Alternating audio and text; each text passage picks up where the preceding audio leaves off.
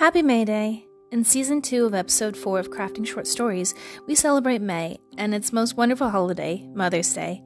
I was lucky enough to be born on Mother's Day. I've got my mom's gift bought online and ready to send her way.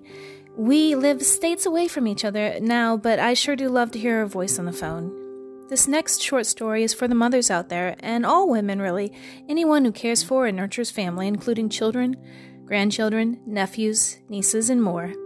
This work is titled The Letter and was published in May of 2021. It was Mother's Day. Layla sat down at the table to work on a letter to her daughter. She knew, she knew that usually mothers were the ones to receive gifts on this special day. However, this time was different. In 16 years of motherhood, Layla had received all kinds of gifts from flower bouquets to hugs and kisses to little hand imprints in clay. She had experienced the morning breakfasts and the nice time spent sleeping in. But this year, she was a bit melancholy. In a few weeks, her daughter would be going to live with relatives on the coast. It was what Layla wanted for her children, but she was sad inside from time to time. She wanted to write something fantastic and amazing.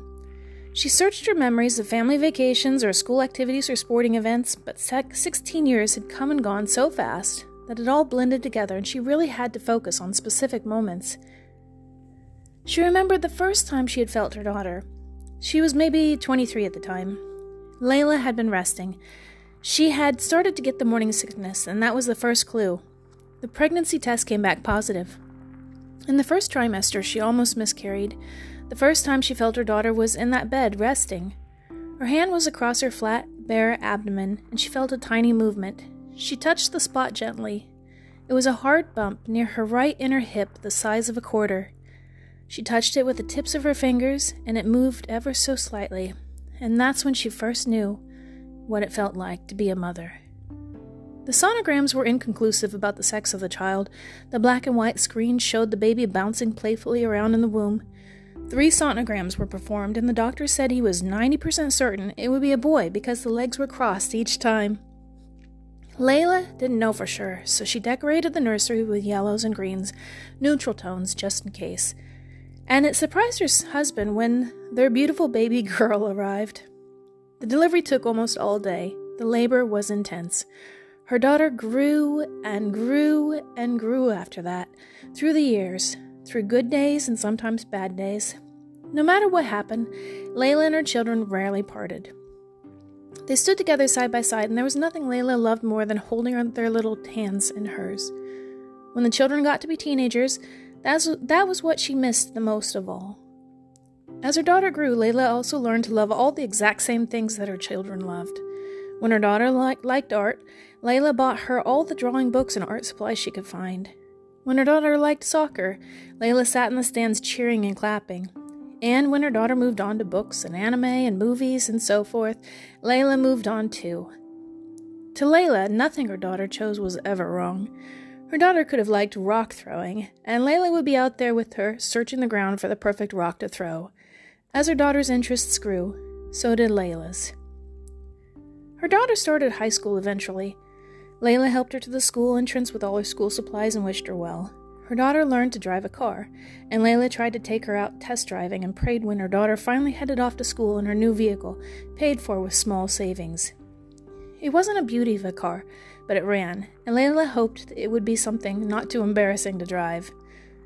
When her daughter said she wanted to visit family on the coast, Layla encouraged her.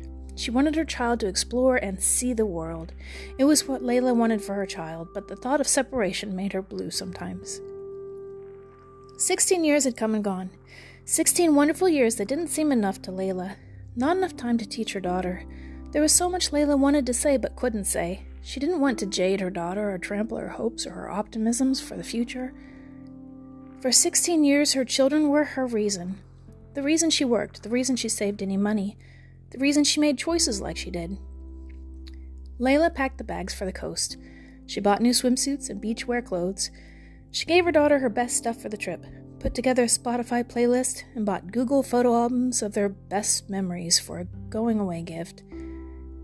And now, Layla was writing this letter. She wanted to say something profound, but she had nothing really. To tell the truth, she was a bit afraid. If her daughter left, what would she do with herself? Who would be there at night after work, and who could she talk to? Who would she protect or feel a purpose providing for? It was a new journey for her daughter, but also for her, a transformation of sorts. She wished her daughter the best, and so she wrote it in the letter. She asked her daughter to be safe and to be wise. She hoped her daughter would find someone to love and be loved in return. And she told her daughter she would always be in her heart, even as they were apart. She signed the little letter, put it in the envelope, and hid it in her top drawer of a dresser. She decided to give it to her daughter the day of the flight at the airport. There was too much to say, and yet not enough to say. Here's wishing every mom out there, and in fact every woman out there, young and old, a very restful and very special day. Thank you for listening, and happy Mother's Day.